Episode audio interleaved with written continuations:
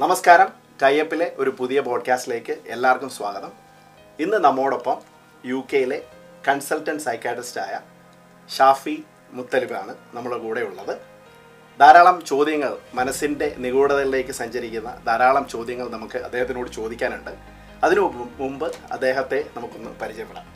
അപ്പോൾ ഡോക്ടർ ഷാഫി, ഒത്തിരി നന്ദി ഞങ്ങളുടെ ഈ ടൈപ്പിൻ്റെ ഈ ഒരു പോഡ്കാസ്റ്റിലേക്ക് വന്നതിന്.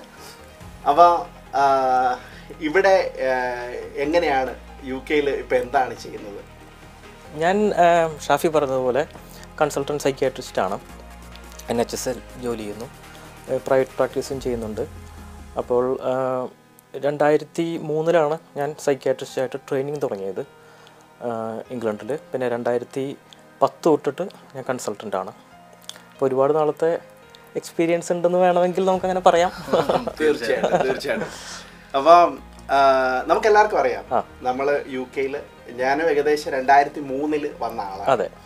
അപ്പം യു കെയിൽ ആദ്യം വരുമ്പോൾ എനിക്ക് ആദ്യമായിട്ടും ഫീൽ ചെയ്തെന്ന് പറഞ്ഞ ഒരു കൾച്ചറൽ ഷോക്ക് ഉണ്ടായിരുന്നു. അതോടൊപ്പം നമ്മുടെ നാട്ടിൽ നിന്നൊക്കെ വിട്ടു വരുമ്പോൾ, നമ്മുടെ നാട്ടിൽ നിന്ന് പറയുമ്പോൾ ധാരാളം ബന്ധുക്കളുണ്ട്, നമ്മളുടെ വെളിയിലോട്ട് ഇറങ്ങി കഴിഞ്ഞാൽ ആൾക്കാരുണ്ട്, ഒരു കടയിൽ പോയി ഒരു ചായ കുടിക്കാം, അല്ലെങ്കിൽ ആൾക്കാരുമായിട്ട് സംസാരിക്കാം, ഇങ്ങനെയൊക്കെയുള്ള ഒത്തിരി കാര്യങ്ങളൊക്കെ ചെയ്തിട്ടാണ് നമ്മൾ ഇങ്ങോട്ട് വന്നത്.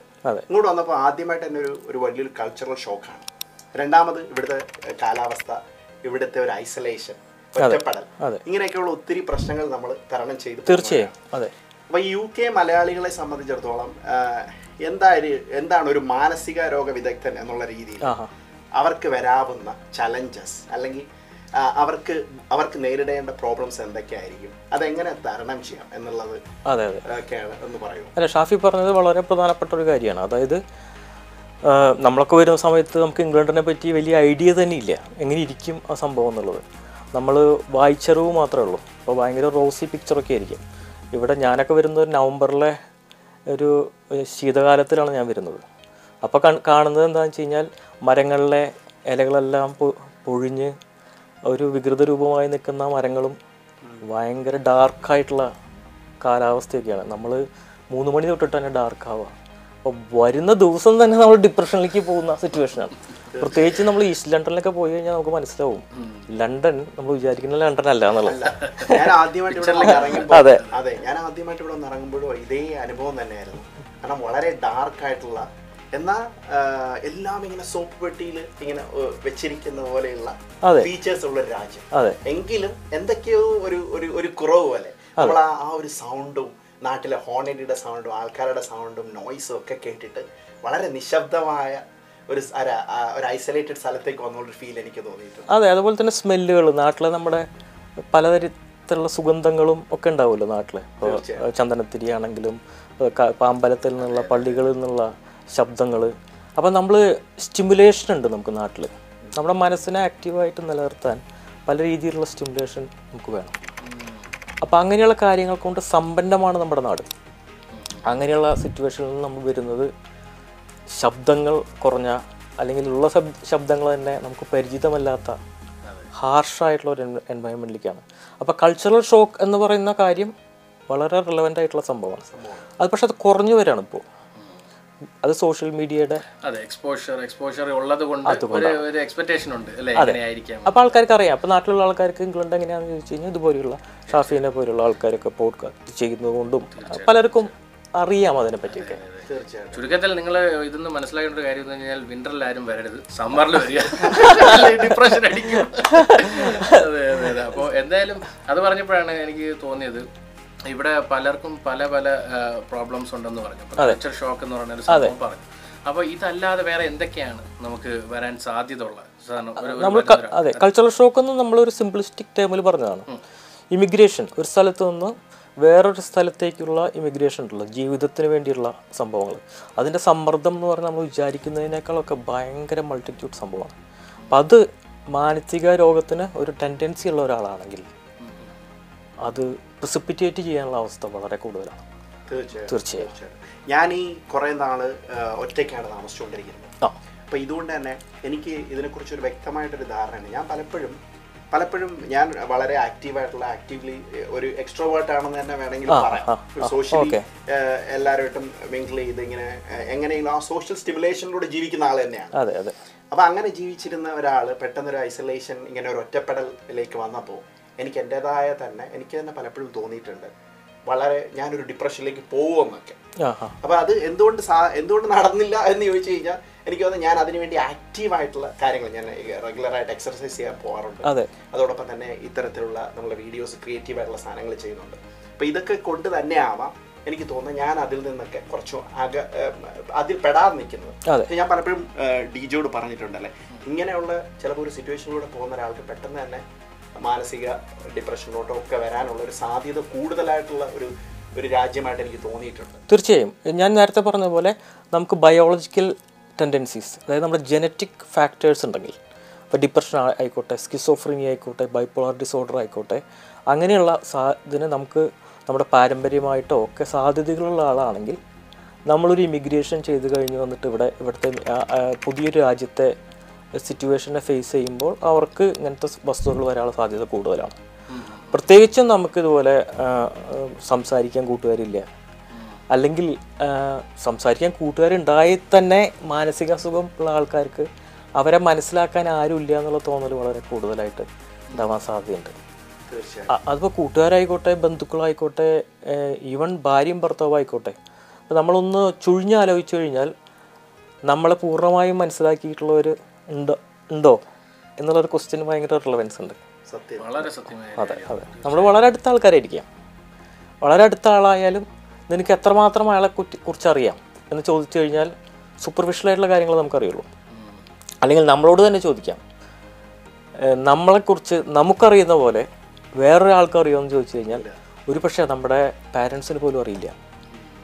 വളരെ വളരെ ശരിയാണ്. നമ്മളെ എനിക്ക് തോന്നുന്നു എൻ്റെയൊക്കെ ഒരു 50% സ്വഭാവമൊക്കെ എൻ്റെ പാരൻസിന് ചിലപ്പോൾ അറിയാം. നമ്മൾ പുറമേ കാണിക്കുന്നത് മാത്രമേ അല്ലേ മറ്റുള്ളവർക്ക് കാണാൻ പറ്റും. നമ്മളുടെ വീക്ക്നെസ് ആൻഡ് സ്ട്രെങ്ത് നമുക്ക് മാത്രമേ അറിയൂ. അവിടെയാണ് ഒരു സൈക്യാട്രിസ്റ്റിൻ്റെ സിഗ്നിഫിക്കൻസ് വരുന്നത്. അത് നമ്മളൊരു പേഷ്യൻറ്റിനെ കാണുമ്പോൾ നമുക്കൊരു സ്ട്രക്ചേർഡ് ആയിട്ടുള്ള ഇൻ്റർവ്യൂ പ്രോസസ്സിൽ കൂടെ പോകേണ്ടതുണ്ട്. അപ്പോൾ അവരുടെ ജനനം തൊട്ട് നമ്മളൊരു യാത്ര നടത്താണ് പേഷ്യൻ്റിൻ്റെ ഒപ്പം, രോഗിയുടെ ഒപ്പം. ഒരു പക്ഷേ ആ രോഗി ആദ്യമായിട്ടായിരിക്കും അയാളുടെ കഥ പറയുന്നത് ഒരാളോട്. അപ്പോഴായിരിക്കും തിരിച്ചറിയുന്നത് പല കാര്യങ്ങളും. ഞാൻ തന്നെ ആലോചിച്ചിട്ടുണ്ട്, എനിക്ക് അങ്ങനെ ഒരു ഓപ്പർച്യൂണിറ്റി ഇല്ലല്ലോ എന്ന്. ഞാൻ എപ്പോഴും കഥ കേൾക്കുന്ന ആളാണ്, കഥ പറയുന്ന ആളല്ല. ശരിയാണ്, അതൊരു വലിയ സംഭവം തന്നെയാണ്. കാരണം ഒത്തിരി ഒത്തിരി ഒത്തിരി പേരുടെ നിഗൂഢമായ കഥകളൊക്കെ അറിയാമായിരിക്കും. അതെ, നിഗൂഢത എന്ന് പറയുമ്പോൾ അതെ, നിഗൂഢത നമുക്ക് വേണമെങ്കിൽ പറയാം എന്ന് മാത്രം. അതെ, അവർ വേറെ ആരോടും പറയാത്ത കഥകളായിരിക്കും, അവർക്ക് പറയാൻ ഇഷ്ടപ്പെടാത്ത കാര്യങ്ങൾ ആയിരിക്കും. അതൊരു പക്ഷെ നമ്മളോട് തന്നെ പറയണമെന്നില്ല.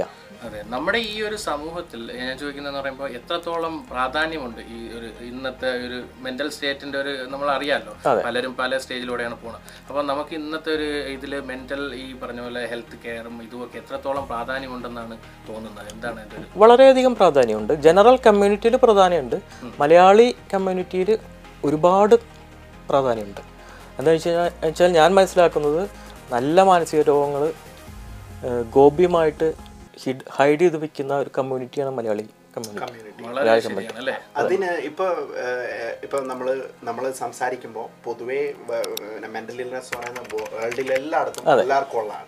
ഇപ്പം നമ്മളുടെ മലയാളി കമ്മ്യൂണിറ്റിയെക്കുറിച്ച്, യു കെയിലുള്ള മലയാളി കമ്മ്യൂണിറ്റിയെക്കുറിച്ച് സംസാരിക്കുമ്പോൾ ഇവര് ഇപ്പോഴും നമുക്കൊരു സ്റ്റിഗ്മയുണ്ട്. നമ്മുടെ മലയാളി കമ്മ്യൂണിറ്റിക്ക് പ്രത്യേകിച്ച് ഒരു സ്റ്റിഗ്മ എന്ന് പറഞ്ഞാൽ മാനസിക പ്രശ്നമാണെന്ന് ആർക്കും പറയാനോ അല്ലെങ്കിൽ അതിന് ട്രീറ്റ്മെന്റ് എടുക്കാനോ ഇപ്പോഴും മടിയാണ്. 100% ശരിയാണ് ഷാഫി പറഞ്ഞത്, 100%. അപ്പൊ ഇങ്ങനെയുള്ള ആൾക്കാര് ഇവിടെ ഇപ്പൊ യു കെയിൽ വന്നാൽ തന്നെ ഇത് ഹൈഡ് ചെയ്ത് പോകുന്നവരായിരിക്കാനാണ് സാധ്യത എന്നാണ് എനിക്ക് തോന്നുന്നത്. എനിക്കറിയില്ല. അതെ അതെ അതെ, എനിക്കുള്ള വ്യക്തിപരമായിട്ടുള്ള അനുഭവങ്ങൾ അങ്ങനെ തന്നെയാണ്. ഷാഫി പറഞ്ഞത് തന്നെയാണ് എൻ്റെ ശരി. അവർ നമ്മൾ കൺസൾട്ടേഷന് വരുമ്പോൾ അവരുടെ പ്രധാന ടെൻഷൻ എന്ന് പറഞ്ഞു കഴിഞ്ഞാൽ ആരും അറിയരുത് എന്ന് പറയുമ്പോൾ അവരുടെ ജനറൽ പ്രാക്ടീഷണർ പോലും അറിയരുത്. അതെ, നമ്മുടെ ഇവിടുത്തെ എന്ന് പറഞ്ഞാൽ നമ്മൾക്ക് ഒരു സിസ്റ്റമാണ്. അപ്പോൾ നമ്മളൊരു രോഗിയെ കണ്ടു കഴിഞ്ഞാൽ നമ്മൾ ജനറൽ പ്രാക്ടീഷണർക്ക് കത്തെഴുതുക എന്നുള്ളതാണ് സൈക്യാട്രിസ്റ്റ് ചെയ്യുന്ന ഒരു കാര്യം. അതാണ് നമ്മുടെ ഒരു ലീഗൽ ഡോക്യുമെന്റ്.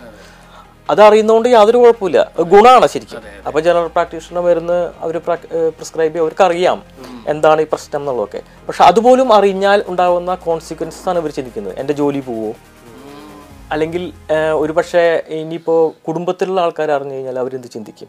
അപ്പം മാനസിക അസുഖം എന്ന് പറയുന്ന ഒരു സ്റ്റിഗ്മ ഉണ്ടല്ലോ, അത് വളരെയധികം കൂടുതലുള്ള ഒരു സമൂഹമാണ്. അത് നമ്മൾ വിചാരിക്കും ഇപ്പോൾ വിദ്യാഭ്യാസമുള്ളവരാണെങ്കിൽ അത് കുറയുന്നു. ഇപ്പോൾ നമ്മളിപ്പോൾ ഇപ്പോൾ ബാക്കിയുള്ള കമ്മ്യൂണിറ്റിയിൽ കാണുന്നത് അവർ വിദ്യാഭ്യാസമുള്ളവരാണെങ്കിൽ അവർക്ക് അങ്ങനെ സ്റ്റിഗ്മ ഇത്തിരി കുറവാണ്. നമ്മൾക്ക് വിദ്യാഭ്യാസത്തിൻ്റെ തോത് കൂടുന്തോറും ഒരുപക്ഷെ സ്റ്റിഗ്മ കൂടുതലാണോ എന്ന് വരെ എനിക്ക് സംശയമുണ്ട്. അതോടൊപ്പം തന്നെ നമ്മുടെ ഈ മലയാളി കമ്മ്യൂണിറ്റിയിൽ ഇപ്പം നമ്മൾ ഇവിടെ ഒരു പ്രൊപ്പോഷനേ ഉള്ളൂ, നാട്ടിലാണല്ലോ കൂടുതൽ ആൾക്കാർ. അപ്പം ഇങ്ങനെ ഇങ്ങോട്ട് വരുന്നവർക്ക് നാട്ടിൽ നിൽക്കുന്നതിനേക്കാൾ കൂടുതലായിട്ട് മാനസിക രോഗങ്ങൾ വരാനുള്ള സാധ്യതകളുണ്ടോ? സാധ്യത കൂടുതലാണ്, തീർച്ചയായും കൂടുതലാണ്. അത് ഞാൻ പറഞ്ഞ അതിൻ്റെ സ്ട്രെസ് ഫാക്ടേഴ്സാണ്. നമ്മൾ പുതിയൊരു സ്ഥലത്തേക്ക് പറിച്ചു നടുന്ന സ്ട്രെസ് ഭീകരമായൊരു സ്ട്രെസ്സാണ്.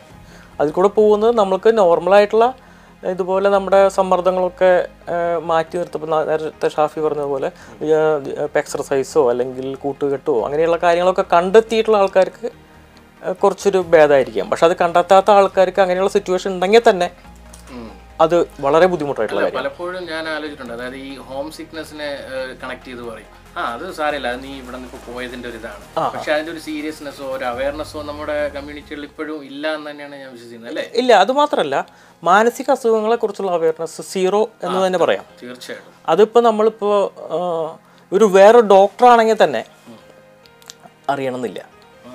ഇപ്പോൾ നമ്മളിപ്പോൾ ജി പിയുടെ കാര്യം എടുക്കാം, ജനറൽ പ്രാക്ടീഷണർ, അവർക്ക് ഒരുപക്ഷെ 3 മാസത്തെ എക്സ്പീരിയൻസേ സൈക്കാട്രിയിൽ വരുന്നുള്ളൂ. 3 മാസം കൊണ്ടൊന്നും ഒന്നും മനസ്സിലാക്കാൻ കഴിയില്ല. അപ്പോൾ ഡോക്ടർക്ക് വരെ അതെ, കാരണം ഞങ്ങളവിടെ ഞങ്ങളുടെ വർക്ക് ചെയ്യുന്ന സ്ഥലത്ത് കുറേ ജി പിസ് ഉണ്ടാവും. ഇപ്പോൾ ഇവർക്കൊക്കെ സൈക്കാട്രിക് ഇൽനെസ് വരുന്നു, അല്ലെങ്കിൽ ഇവരോട് സംസാരിക്കുക എന്ന് പറയുന്നത് തന്നെ അവർക്ക് പൊതുവേ അതിലും കൂടുതൽ ഇഷ്ടം മറ്റേ ജനറൽ ഇൽനെസ് ഉള്ള ആൾക്കാരോട് സംസാരിക്കുന്നതിലാണ്. അതെന്തുകൊണ്ടാണെന്ന് വെച്ച് കഴിഞ്ഞാൽ ചലഞ്ചിങ് പേഷ്യൻസ് ആണ് ഭയങ്കര, അവർക്കൊന്നും അറിയില്ല. പിന്നെ റിസ്ക്, ഇപ്പോൾ ഒരു പേഷ്യൻ്റ് എന്ന് പറയുന്നത് ഇപ്പോൾ ഡിപ്രഷൻ ആണെങ്കിൽ എനിക്ക് മരിക്കാൻ ആഗ്രഹം ഉണ്ടെന്നായിരിക്കും. നാച്ചുറലി ആ ജനറൽ പ്രാക്ടീഷണറാകെ എന്താ ചെയ്യേണ്ടത് എന്ന് അവർക്കറിയില്ല.